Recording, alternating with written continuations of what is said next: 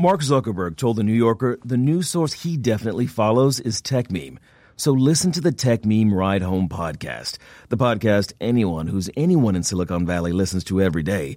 In just 15 to 20 minutes, you get a rundown of what happened in the world of tech with all the headlines, context, commentaries, and tweets from all the biggest players. New episodes every day at 5 p.m. Eastern. Search your favorite podcast app for Ride Home and subscribe to the TechMeme Ride Home podcast.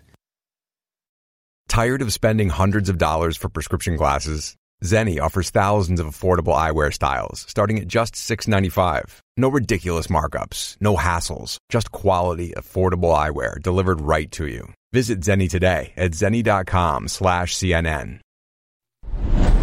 Good evening. We'd intended here to bring you an exclusive interview with a member of Professor Christine Blasey Ford's legal team just hours from tomorrow morning's Senate Judiciary Committee deadline for her to signal her intentions about testifying against Supreme Court nominee Brett Kavanaugh. Late today, citing active efforts to reach agreement with the committee, her lawyers canceled the interview. They told us they believe it might harm the process by engaging with the media and that their entire focus is ensuring a safe and fair hearing, which, of course, makes perfect sense. We certainly look forward to having them on in the future. Right now, though, there is breaking news on a conference call they had with staffers for the Judiciary Committee. CNN's Jim Acosta has the details for us. He joins us now. What are you learning? Yeah. That's right, Anderson. This call wrapped up just a short while ago. It involved aides for the Senate Judiciary Committee on the GOP side, Democratic side, also attorneys for Christine Blasey Ford. And they were basically going through some of the stipulations that the Ford legal team has for how this is going to work if she is to participate. One of those stipulations being they do not want to do this on Monday. According to a source that I spoke with who is familiar with what happened on this call, she's pretty adamant about this. Christine Blasey Ford does not want to testify on Monday, and now that sounds like an open question. This hearing could happen later on in the week. Anderson, this source described the call as having some agreements, some disagreements. There was also some talk about these threats that have been made against Christine Blasey Ford and her concerns about her safety, her legal team's concerns about her safety and how they might be able to deal with all of that. Anderson, one thing that we should also note, and it's something you just mentioned a short while ago, that one of the reasons why Christine Blasey Ford's legal team is canceling some of these interviews that they had set up is that they wanted to show some good faith to the other side. And according to this source, that was a welcome sign. It signaled to them that there's sort of a commitment there to get this done. And according to this source, in the words of this source, quote, we want to work this out. Anderson, one other interesting prospect in all of this that I think really needs to be underlined and highlighted, and that is that the conversations are continuing inside the Senate Judiciary Committee to have a female attorney, a prosecutor or litigant of some kind, to represent the all-male GOP side of the Senate Judiciary Committee. I was talking with this source earlier this evening who said essentially they don't want to have the image out there to the American people of a group of aging men on the Senate GOP side quizzing and questioning and interrogating Christine Blasey Ford. They would rather see a female prosecutor do that. Anderson? Is there any reaction today from the White House on the possibility of a hearing or a late hearing? Well, the president, as you know, he left for this rally that's going to happen in Las Vegas later on this evening. But the deputy chief of staff, Bill Shine, spoke to reporters just briefly and said that the White House still stands behind Judge Kavanaugh 100%. He has been engaged in these prep sessions all week long. I talked to a source familiar with these prep sessions who said that Judge Kavanaugh was ready on Monday. He was ready on Tuesday. He was ready on Wednesday. He's ready to go. He wants to clear his name. And in fact, the White House did put out a statement from Judge Kavanaugh earlier this evening saying he wants to do just that. He continues to maintain he is innocent in all of this. Anderson. All right, Jim Acosta, thanks very much. Joining us now, someone who's seen this before and all that comes with it in the Anita Hill, Clarence Thomas face-off, Congresswoman Eleanor Holmes Norton, who represents the District of Columbia. Congresswoman Norton, in the letter from Ford's attorney, it says that Ford is willing to testify provided they can agree on fair terms. What would fair terms look like, in your opinion, assuming, you know, because initially they had talked about having an FBI investigation. I'm assuming that's not what they're discussing at this point. Well, I hope that's what they're discussing. If we could have an FBI investigation at the Anita Hill hearings, I don't know what's the difference here. I think they're making some progress with a neutral lawyer asking the questions so that neither side gets to grandstand here. But I'm not sure why we aren't engaging in regular order here. There needs to be some investigation. You don't throw people cold into a hearing. You don't have a swearing contest. You try to get at the truth, and the way to do that is to do an investigation. Now, the Anita Hill investigation was too short, but at least it was an investigation for several days. They need to negotiate about the FBI and what they're going to learn from the FBI and its sharing with both sides. If there is no FBI investigation, which again, there's no indication that there is going to be right now, it seems like the discussion is about what day this may be and any security concerns that Ford may have. Do you expect Chairman Grassley to agree to hold a hearing later in the week rather than on Monday? Well, I certainly expect later in the week because they've been able to come up with a reason why it has to be on Monday. So I believe that the time is really not the issue now. It's really the circumstances of the hearing, what's going on. What should go on. And I believe that's what's being discussed now. For example, who has interviewed the therapist who Dr. Ford went to? Shouldn't she be talked to? It's interesting that Dr. Ford has gone so far as to take a polygraph. I wonder if Judge Kavanaugh is willing to take a polygraph. She's done a lot, it seems to me, to reinforce her credibility that was not at issue when she took these steps. It seems to me that the FBI ought to be investigating that and telling the committee what they found. CNN, as we talked about, we're reporting that Republicans are looking to bring in a female outside counsel to question Ford if a hearing happens. Beyond just the optics of it, could it also be more effective in terms of getting closer to the truth? And do you think that person should also ask questions for the Democrats, or do you think Democratic senators should ask questions? No, I think what's sauce for the goose will go for the Democrats as well, if you'll forgive me. And I think having an outside counsel, given how sensitive this is, remember what we're talking about, Anderson. We're talking about an allegation, and her side has used these words of attempted rape. We don't need anybody making points back home, whether on the Democratic side or the Republican side. If what we're trying to do is to find out what happened, because we're talking about a lifetime appointment. We won't be able to do anything about it afterwards. We've got to do it now. There doesn't seem like there's anyone on the Republican side, though, on the committee talking about bringing in any other potential witnesses other than these two. Well, Anderson, you got to do one of two things. You've got to have the FBI investigate these witnesses. For example, Mark Judge. Somebody's got to talk to him. Or you've got to have a real hearing where these people come before the public. Those are really the only two alternatives. Somebody's got to investigate those witnesses who are relevant to this hearing. You can have the FBI do it. They can then work with the committee, or you can bring those witnesses before the committee. Now, if there's any other alternative, as a member of Congress, I don't know what it is. As someone who advocated for Anita Hill, if Ford does, in fact, end up testifying, what advice would you give her going into it? I think she has been able, I think Dr. Ford has been able to tell her story to professionals, that is to say, to a therapist. She apparently spoke to her own congresswoman and told her story there. She is herself apparently very intelligent professional. So I would just say to her, tell it straight. Tell it the way you've been telling it to others who say they believe you. Congresswoman Norton, appreciate your time. Thank you. I want to broaden the conversation. Back with us tonight is former federal judge Nancy Gertner. She's now a lecturer at Harvard University's Law School. Also CNN political analyst Gloria Borger and David Gergen. Judge Gertner, when you hear these new details about the negotiations between the committee and Professor Ford's lawyer, how much do you read into that? It's still up to Chairman Grassley whether he'll push back the Monday hearing. Well, I mean, I think that it's good that she's saying she's going to come to the hearing. I think that she left herself open if she said without X or Y, without the FBI investigation, she's not going to come. But I want to underscore what the Congresswoman said, which is that a hearing without other witnesses and a hearing without investigation sounds like an appeasement to the Me Too movement. In other words, it sounds very much like, hey, we'll hear from you, now let's vote. In other words, there's no, there'll be searching inquiry of her, but it becomes he said, she said, more than it already is, where there may be other witnesses that you're not going to. So it then relies on, you know, a high-status male being accused by a lower-status female. And that really, forgive me, is an empty ritual at this point. Having other witnesses is one thing. Having an investigation is another thing. This is really, thank you very much for appearing. Now let's vote.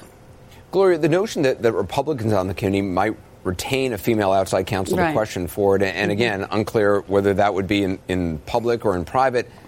How much political strategy would be behind that move? Well, it's all, look, it's all political. I mean, they're not dumb. They understand that you have all of these white men who would be questioning this woman, that there is no female to ask questions, and that the optics of it would look terrible.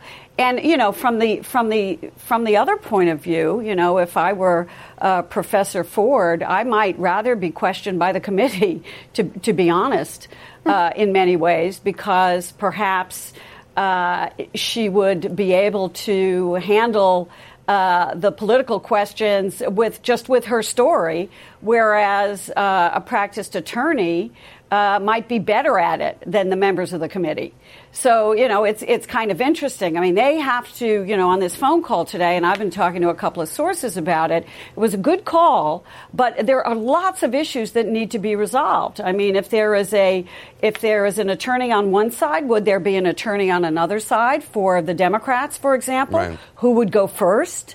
How long would they be given? You know, there's still a lot that needs to be resolved, and there's no way, and everybody knows it, that they could have done it by Monday. And David, it certainly seems like there is no appetite, certainly on the part of the Republicans, to have an FBI investigation at this point. None. Zero.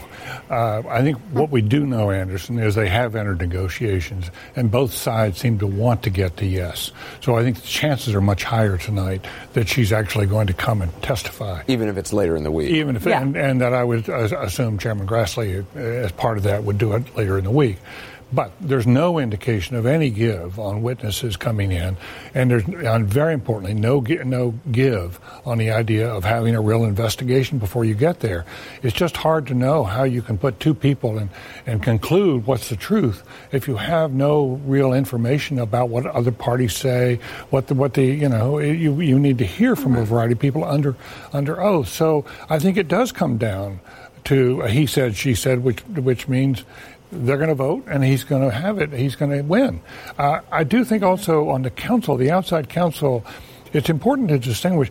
This is somebody they're bringing in who's going to be on their side, right? Mm-hmm. Who's trying to impugn and to discredit. Right. This would not be a neutral. This is not a neutral arbiter, person. Right? They're looking for somebody who can do.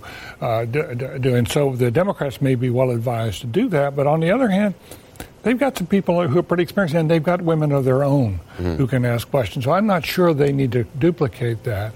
But what is also really striking is the disproportionate amount of power coming into this.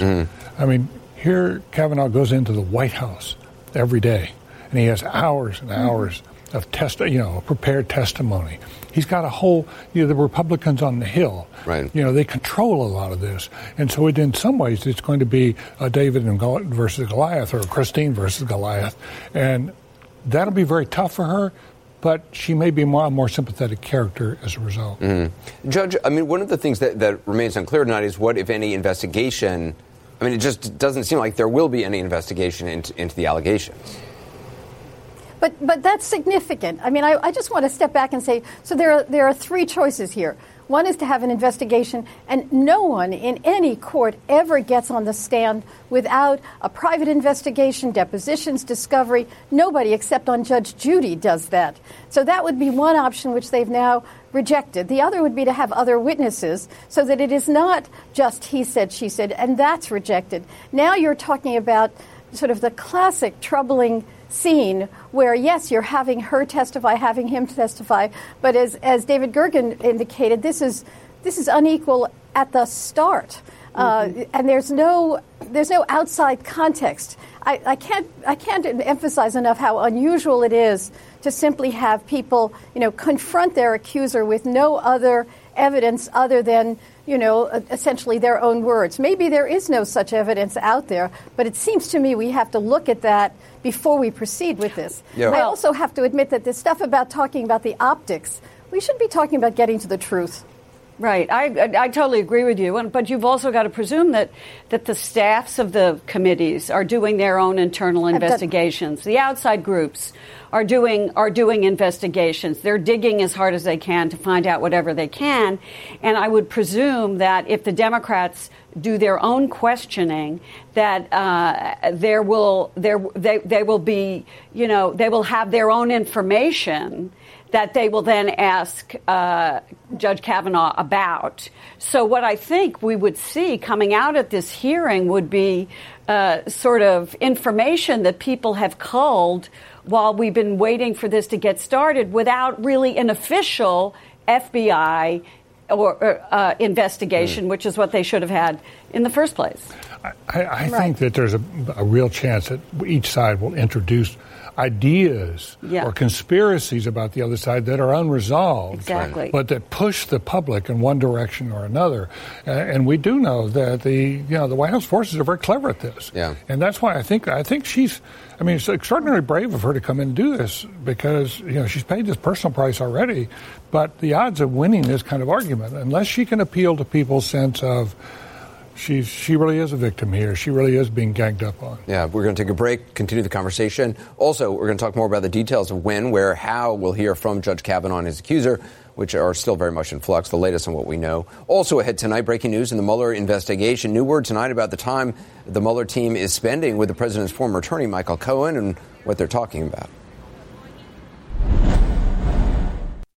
Tired of spending hundreds of dollars for prescription glasses? Our friends at Zenni Optical offer a huge variety of high-quality, stylish frames and state-of-the-art optics starting at just $6.95. You can get multiple frames with this great pricing for less than one pair elsewhere. Start building your eyewear wardrobe from the comfort of your own home at Zenni.com. With the latest trends in eyewear, available in hundreds of frame styles and materials, there isn't a better way to change it up for every season. Plus, Zenni offers prescription sunglasses at incredible prices. Visit Zenni today at Zenni.com/CNN. That's ZENNI.com/CNN.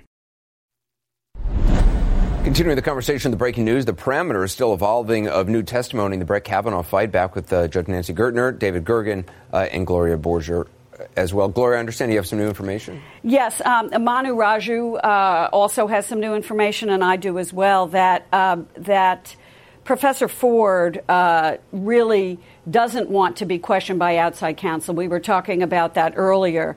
And she would like senators to question her instead.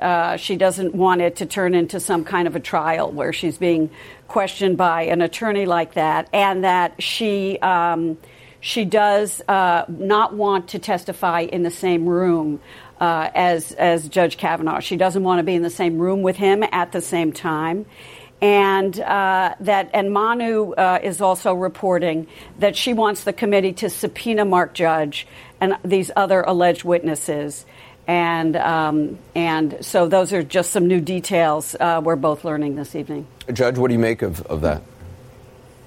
Well, I think that candidly, with all due respect to the senators, they're not as good questioners as a lawyer would be.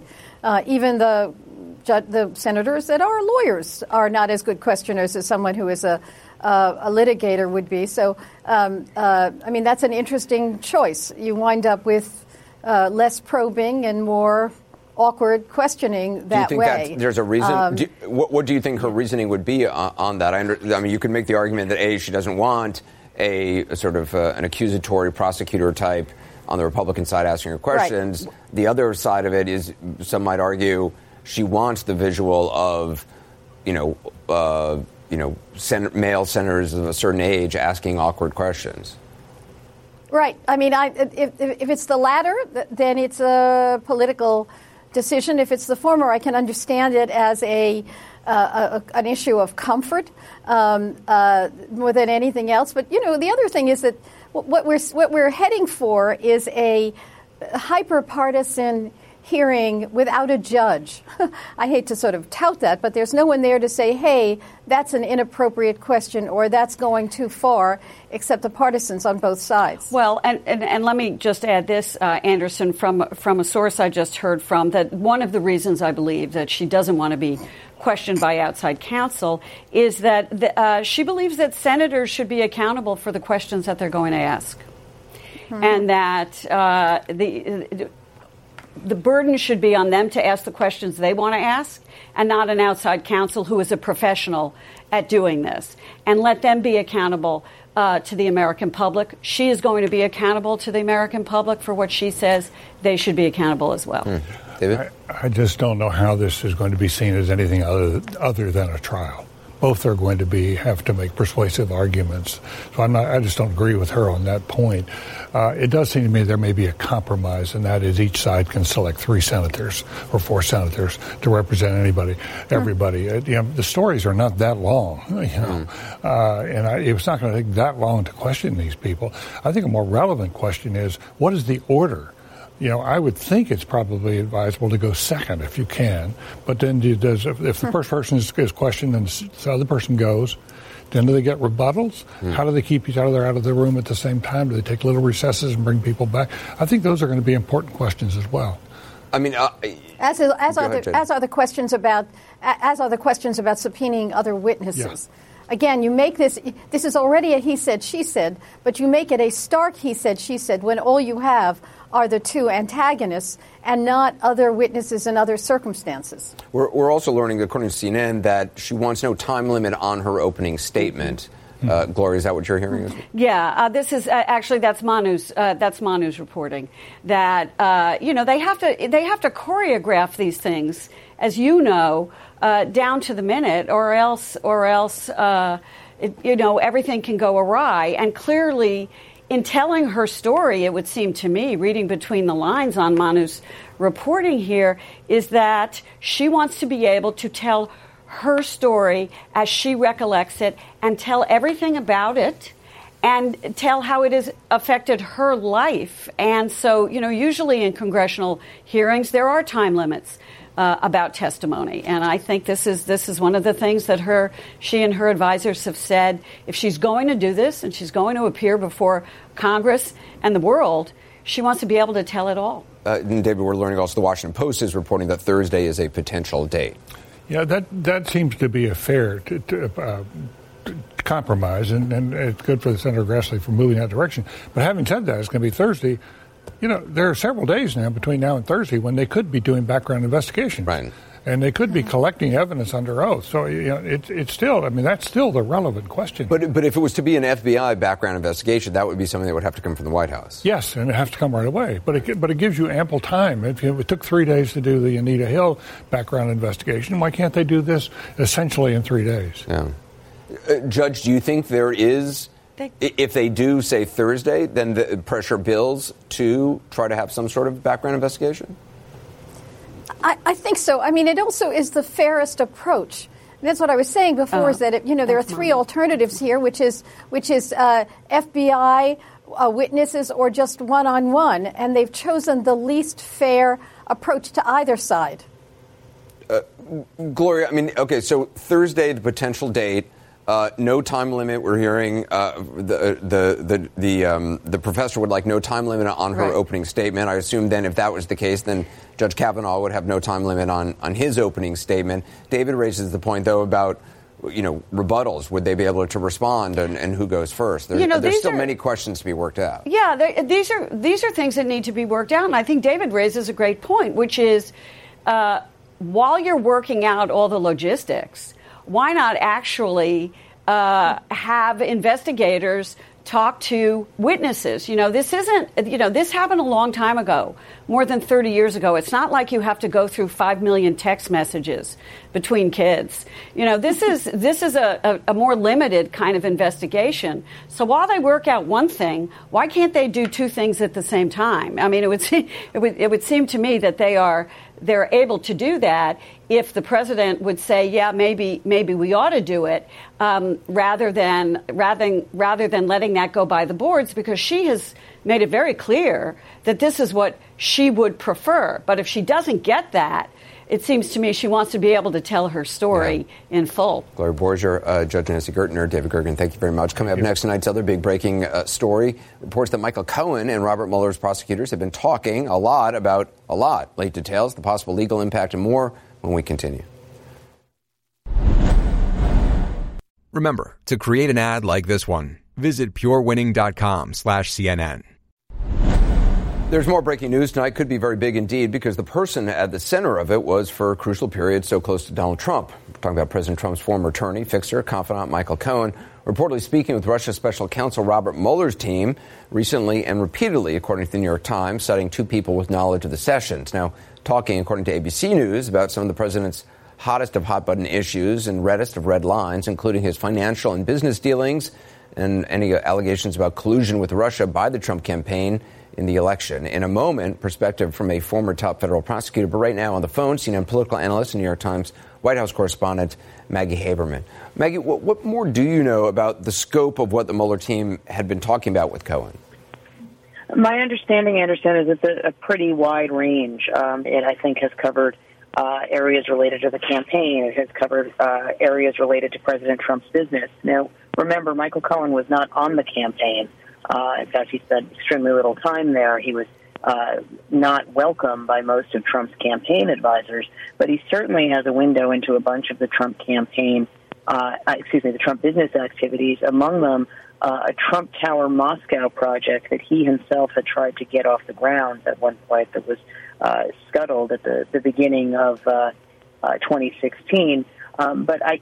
Typically speaking, in these kinds of meetings that witnesses have had with the special counsel's office, there have not been limits, certainly, on the kinds of things that they're being asked about.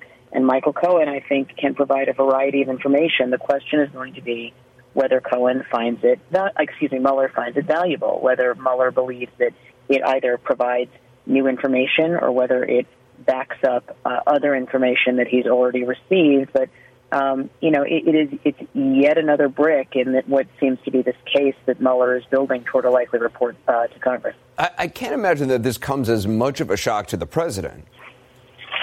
I don't think so. I mean, Michael Cohen's advisor, Lanny Davis. This is quite a night for me in terms of names. Lanny Davis had been on TV making very clear that Cohen had information that he was willing to give Mueller, that he had stories to tell. They were all but, sticking up an auction paddle saying, "Talk to me," both before and after the plea.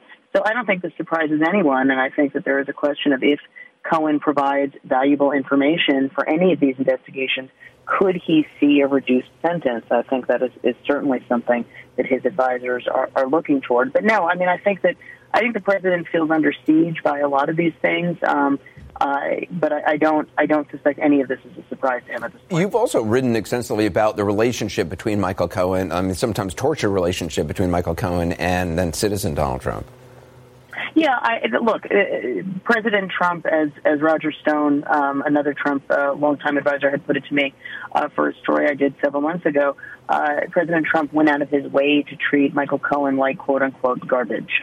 Now, Trump is not exactly easy on anyone, as we all know from our reporting, but he could be particularly tough with Cohen. Trump's allies and current advisors would say that's because Cohen had made some errors and made some mistakes that the president was unhappy with, then candidate Trump, and then before that businessman Trump was unhappy with.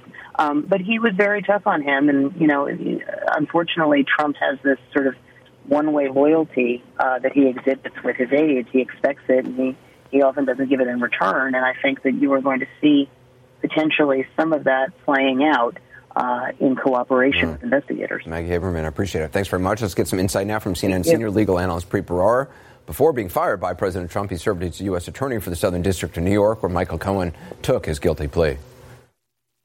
With Cohen cooperating with Mueller, what doors does this open for Mueller? I mean, we don't know, obviously, what, if anything, Cohen has on President Trump. We don't, but we have some, basis to think that there's a bunch. In at least three categories, we have, what he said at his plea agreement, his plea proceeding, where he said, basically, I committed a campaign finance violation at the direction of the President Trump. We also know that he might have some information, or at least we can suspect he might have some information that may not carry the day on whether or not Donald Trump obstructed justice. If he was close to his lawyer, and we see from some recorded conversations that he had a lot of discussions with his lawyer about things he might not have talked about with other people. There's that bucket. And then there's what has been reported, that Michael Cohen may know a lot about Donald Trump's endeavors, business and otherwise, in Russia. So, we don't know. Right. But we know he's talking a lot, and he has some reason to try to provide as much information as possible because it helps him. I mean, it is particularly remarkable, especially on the heels of Paul Manafort cooperating. Also, obviously, Michael Flynn, Gates. I mean, Papadopoulos, all these people who have been around the president. I mean, the sheer number of people who Mueller has turned is pretty extraordinary. I think he's basically gotten everybody.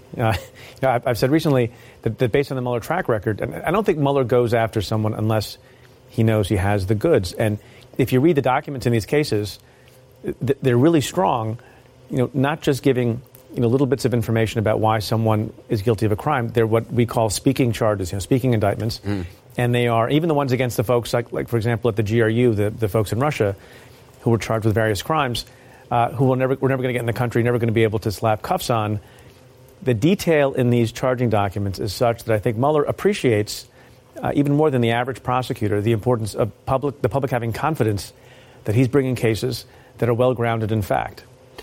According to this report, also, they have discussed whether or not anyone around the president had broached the idea of a pardon. Yeah. And if a pardon was broached, what is the significance? I mean, is that a possible obstruction? Look, you have to be careful about what conclusions you draw from the questions that prosecutors ask. And I know everybody wants to jump to the conclusion, but I'll tell you, when we were in conference rooms with cooperating witnesses, and the people who work for me were doing the same thing, you go through a checklist and you ask about the thing that you think is most likely true, right?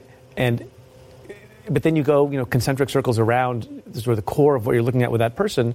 I'm not saying this is that, but you ask a lot of questions of people that may be a little bit out of left field just to make sure that you've covered your bases. And so it is possible that they're close to bringing some kind of case that involves obstruction, and that's at the heart of what they're looking at and what they're asking Michael Cohen about. But it's also possible that it's at the periphery and they're just covering their bases, because I think it would be irresponsible. I think any witness who comes across their desk, they have to ask questions about obstruction. You have to do that for exhaustive purposes. But Cohen's participation in this has been voluntary. What's in it for him? That's sort of odd, given that he's sort of playing around in three jurisdictions. You don't have that often. It happens from time to time. You share a cooperating witness. But meaning you think normally he would try to get something out of it before cooperating? Yeah, you usually have a deal with the office with whom you're trying to cooperate, and usually you work all that out. If there are multiple offices who have a basis for an investigation in an organized crime family or in a corporate fraud or anything else, usually that all gets worked out in advance, or everyone knows what the promises are, everyone knows what they can expect, everyone knows what the prosecutor is going to argue for, even if the prosecutor can't guarantee a lenient sentence because that's up to a judge. The fact that Cohen has had these interviews, does that make it any less likely or more likely that the president might actually sit down with Mueller? I mean, it would seem like the more Mueller knows, the less it would be likely the president would sit down. I mean, I think my sense of we're talking about likelihood in the sort of 1 to 2% range. Right, yeah. I think the likelihood of the president sitting down is fairly close to zero. I don't know that particular factor would play in at all. Preet Bharara, fascinating. Thank you. Thank you. Well, coming up, back to our other breaking story, the emerging details around the possible testimony, Professor Christine Blasey Ford. In reaction to the story from a group of Republican women in Florida, you might be surprised what they have to say. You'll hear from them next. I'm Andy Katz from March Madness 365, and on this edition of our show, I'll be joined by Syracuse's Tyus Battle. I've been just trying to improve all facets of my game, just being able to be more offensive, throwing the ball different ways, shooting the ball. I think that's improved. And just my playmaking ability as well. Subscribe to March Madness 365 now at Apple Podcasts and Spotify. More now in tonight's top story, what Christine Blasey Ford's legal team wants as conditions for her testimony against Brett Kavanaugh. They want Thursday as the date, not to have Judge Kavanaugh in the room with her at the same time, and questioning by senators, not outside counsel. Of course, the question hanging over all of this will be about credibility and believability. Randy Kaye spoke with a group of Republican women in Florida. A show of hands, how many of you believe Judge Kavanaugh when he says this didn't happen? I believe him. Believe him too. I do believe him. How can we believe the word of a woman of something that happened 36 years ago when this guy has an impeccable reputation? And nobody that has spoken ill will about him. Exactly. Everyone that speaks about him, this guy's an altar boy, you know, a scout. He's, you know, because one woman made an allegation. Sorry, I don't buy it. But in the grand scheme of things, my goodness, there was no intercourse. There was maybe a touch. Right. Can we really? 36 years later, she's still stuck on that? Had it happen? I mean, we're talking about a 15-year-old girl, which I respect. You know, I'm a woman. I respect. And we're talking about a 17-year-old boy in high school with testosterone running high. Tell me what boy hasn't done this in high school. Please, I would like to know. Why would she come forward if this wasn't true? Because it has basically destroyed her family. She's had to move. She's gone undercover. She's gotten death threats. So if she's lying, why come forward? She's also destroying his life, his wife's lives, his children's lives, his career. Mm-hmm. I mean, why didn't she come out sooner if she's telling the truth? Why didn't she come out when he was going into the Bush White House? Why didn't she come out when he's been a federal judge for over a decade? Why not have a thorough investigation instead of just the two of them? He said, she said. Because it doesn't matter. It does not matter what everyone else has to say. This is what happened, though, with Clarence Thomas and Anita Hill. The FBI investigated. It took 3 days. Done. Why not now? Well, this is not the same. This is a high school kid. I mean, it's not Anita Hill story. Does something that allegedly happened some 30-plus years ago matter today? You can't judge the character of a man based on what he did at 17. And I would hate to think that 30, 40 years later, somebody's going to destroy your life because somewhere at some party, it's not right, but maybe you touched somebody the way you were not supposed to. And who brought the alcohol for these kids? As women, though, do you have some sympathy for her, for what she's going through? No, I have no sympathy. And perhaps maybe at that moment she liked him, and maybe he didn't pay attention to her afterwards, and he went out with another girl, and she got bitter, or whatever the situation is. They're kids. If it is true, would it be okay with you if he became a justice on the Supreme Court? As long as that's an isolated incident, yes. He was 17. He was not even an adult. And we all made mistakes at 17. I believe in a second chance. I'd be more than okay with him being Supreme Court judge. If the person made a mistake and they've moved on and they have been a good human being, you know, who are we to judge? Well, joining me now for Perspective, CNN political analyst and USA Today columnist Kirsten Powers, also Carrie Severino, chief counsel and policy director of the Judicial Crisis Network, which supports the Kavanaugh nomination. Kirsten, I'm wondering what you make of what you heard from that group of women who believe Judge Kavanaugh. Well, I mean, I just want to say this idea that any 17-year-old, has done this is just completely incorrect. It's not. I went to high school. I actually went to a private Jesuit high school. It wasn't all boys the way Georgetown Prep was. It was co-ed. But, this was not the way the boys that I went to high school behaved, and it's not normal behavior. So we have to be very careful about saying that, especially to teenagers today. We don't want them to think that this is normal behavior for teenage boys. I do agree that you don't want to hold a person to everything they've done as a teenager, and that people absolutely can do bad things when they're teenagers and turn into great members of society. I don't question that at all.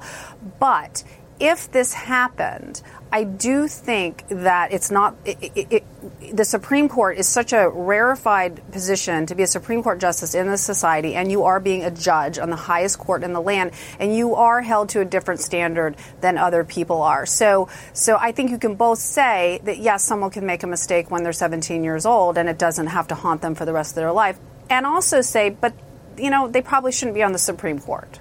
Carrie, I mean, what do you make of the woman who said, tell me what boy hasn't done this in high school? Did that concern you? It is a little concerning. I fear it all is all too common. I mean, I have friends who've had similar experiences happen to them, but I still don't think, I mean, if there was attempted rape going on here, that obviously is something that should be taken very seriously and not discounted simply because it's old. That said, I think all the evidence is pointing to the fact that Brett Kavanaugh was not involved here. I mean, what the experience she describes is horrible. But I think we're seeing more and more people coming saying, the people that have been identified there so far. We had another one, P.J. Smith, who said, I was identified as being at that party, and I could tell you I was never at a party like that with Brett Kavanaugh. This is not like what I knew him to be. So that, you know, and of course you couple that with all of the dozens of women who said they knew him at the time.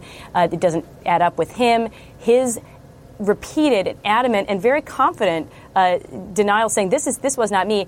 I think it's the evidence points to the fact that it actually wasn't.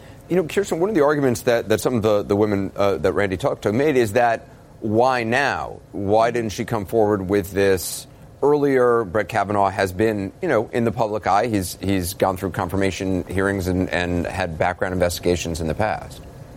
Yeah, it's distressing to me to hear people saying that after what we've gone through with Me Too, because I feel like this issue has been covered so thoroughly that this is very standard for women who have been victimized through, you know, sexual trauma and sexual harassment, for that matter, that they feel ashamed. They feel like something's wrong with them. They feel that maybe they caused it. They fear they won't be believed. They fear that they'll be ostracized if they come out. And so there's a lot of fear involved. And so there's a lot of good reasons actually to not bring it up. And we have to remember that, especially during this era, it just was absolutely not an environment where a woman or a girl would feel like she could bring this up and be heard and taken seriously. Carrie, I'm wondering what you make of the reporting tonight that we're hearing that Professor Ford does not want an outside counsel by the Republicans to be a female outside counsel, be the person questioning her, or even a staff counsel. That she wants the questions to come from senators. Do you see that as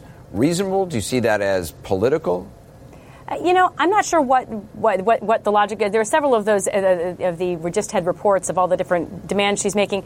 That one I'm not sure I understand, because if you've watched those hearings previously, and frankly any confirmation hearing, having the senators do it means you don't have a continuous line of questioning. You've got people overlapping. It's very hard to follow. Frankly, the senators aren't very good questioners, and I think some people have suggested, well, it's going to be harder questioning from a lawyer. I'm not sure that's clear. We saw some very aggressive questioning at the Kavanaugh hearing recently. I liked the idea, and I think the first I saw of it was Senator Collins suggesting it a couple days ago, of saying let's have her lawyers question Kavanaugh, and let's have Kavanaugh's lawyers question her. And I think that would probably provide a more coherent line of talented questioners. But I do know that Chairman Grassley has tried to be as accommodating as possible of all of her requests, and he's offered so many different ways to do this hearing, whether it's confidential, whether it's public, whether it's in California or in D.C. or, you know, with cameras, without. So I'm sure they will make every effort to be as accommodating as they can. Got to go here. Kirsten Powers, thank you. Carrie Severino as well. One quick note now about a CNN special you don't want to miss, especially now. Take a look. 1 year ago, Hurricane Maria devastated Puerto Rico. The president claims the recovery efforts were a huge success. I think we did a fantastic job in Puerto Rico. CNN has the real story. What do you want people to know? Please come clean this a little bit more safety for us. A decorated combat veteran with a baby living in a tent. People get nervous of a possible storm. The truth is that people died because the Trump administration did not pay attention. CNN Special Report, Storm of Controversy, What Really Happened in Puerto Rico, tomorrow night at 10. Hey, it's Howard Beck, and I've got former NBA champion and current YES analyst Richard Jefferson on Bleacher Report's The Full 48. For me, winning the championship just validated, you know, me from a standpoint of, like, all I ever wanted to do was win. All I ever wanted to do was win on a high level. And so to get that, then it just made everything feel like it was worth it. The Full 48 is now available on Spotify. And, of course, you can always listen and subscribe on the Bleacher Report app, Apple Podcasts, or wherever you listen to podcasts. This Sunday, the CNN original series This Is Life with Lisa Ling returns for an all-new season. Lisa takes us to the front lines of the battle against MS-13, one of the most feared street gangs in America. A gang of violent animals is how President Trump often describes them. He's pledged to dismantle it and deport members back to Central America, where it has some of its roots. Lisa Ling joins me tonight with more details.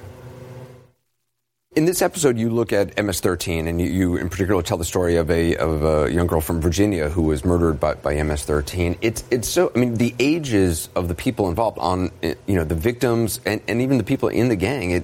These are young people often. Yeah, MS-13 has been around for a long time. It's a gang that started in the 80s and has been on the East Coast since then. What's different now is, over the last couple of years, there's been this wave of unaccompanied minors who have showed up on our border, and they're vulnerable kids. Most of them have experienced severe trauma because their home countries have been decimated and are devastated by street gangs like MS-13. They come here. Some of them haven't been with their family members for years and years. They don't fit in, and they're just looking for a place to belong. And they're placed in communities, whether it's Virginia or Long Island and parts of Boston, right. And they're not able to deal with this population. And so these gang members come to exploit those vulnerabilities. Mm. And yes, they are very young. It's kids attacking kids. And the Trump administration would like us to believe that MS-13 is this transatlantic criminal enterprise. But the reality is that while there are many members of MS-13, it's very disorganized. They don't actually make a lot of money. You can't even compare them to sophisticated drug trafficking organizations. And they prey on young, vulnerable kids. Yeah, and the violence, that we've seen in some communities in Long Island. It's horrific. It is horrific. What are some of the other things you're going to be focusing on this season? So we'll be looking at the scourge of methamphetamines that have been overtaking many states, including Oklahoma. We have an episode about gender fluidity, and I'm really, really excited about that one because we are in the midst of this unprecedented gender revolution that's being led by kids, and these kids are very open about the fact that they don't feel entirely male or female. They're sort of like this third gender, and if they speak about it very insightfully, and their family members, the ones we profiled at least, have been so accepting. So it's a really fascinating and exciting kind of episode and movement that's happening. Yeah. Well, I look forward to the whole season. Lisa, thanks, so good to see you. Great to see you. Lisa Ling. Don't miss the season premiere of This Is Life with Lisa Ling on Sunday evening after Anthony Bourdain, Parts Unknown. Quick reminder, check out our Full Circle, our daily interactive newscast on Facebook that we just started, where you pick some of the stories we cover. You can see it weeknights, 6:25 p.m. Eastern at facebook.com/AndersonCooper. Full Circle. The news continues. I want to hand it over to Chris. Cuomo Primetime starts now. Chris? Are you ready to learn how to build a better consulting or professional services company? Then download the Liston.io show for the best sales and marketing advice so you can deliver your services to the people who need you the most. On the show, I'll be interviewing the smartest people in the industry to share what they know about building a better consulting business. I'll also give you episodes where I tell you specifically how to sell your services with confidence and how to transform into an influential leader in your industry. Your happy clients probably want to help you. It's too hard for them right now. You're asking them to do too much of the selling that you should be doing. Yeah, it's going to move. It's going to change. It's going to disrupt you at some point in time. Your most loyal clients are your most profitable. Ready to learn how other people are building the consulting company you've always wanted? Download the Liston.io show, spelled Liston.io, wherever you get your podcasts. Before you go, we wanted to let you know that we just launched the ability for anyone to advertise on CNN podcasts. You're just a few clicks away from reaching millions of people in a way that you never have before. Advertise for a business, event, or kick off an awareness campaign for your brand. Start today at purewinning.com/CNN. Integrating podcasts into your marketing mix has never been easier. Go to purewinning.com/CNN to get started.